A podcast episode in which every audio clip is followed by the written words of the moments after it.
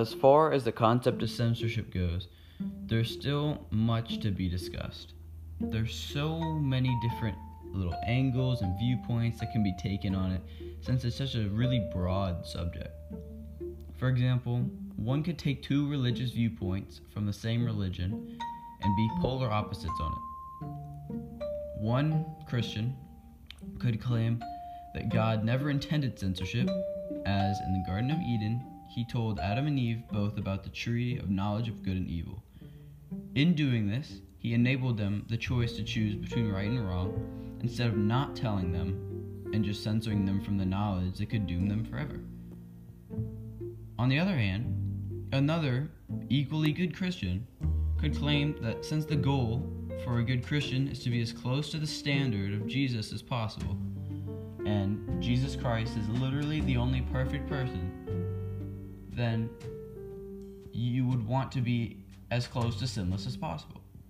And they could say, in doing so, and trying to be as sinless as possible, removing temptations or any want or desire to sin would make you sin less or make it so you are close to Jesus as possible. That's like a huge part of it. So they could make the argument that censoring information or things that would make you want to sin would make you sin less or be a better person.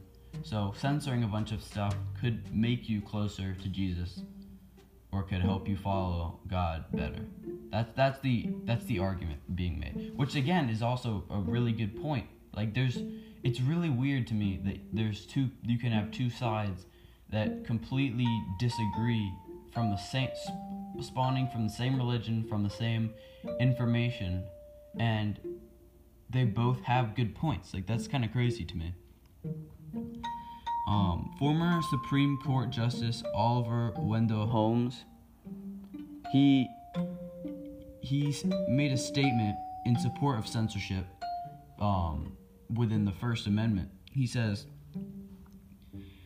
Um, the question in every case is whether the words used are used in such circumstances and are of such a nature as to create a clear and pres- present danger that they will bring about substantive evils that Congress has the right to prevent.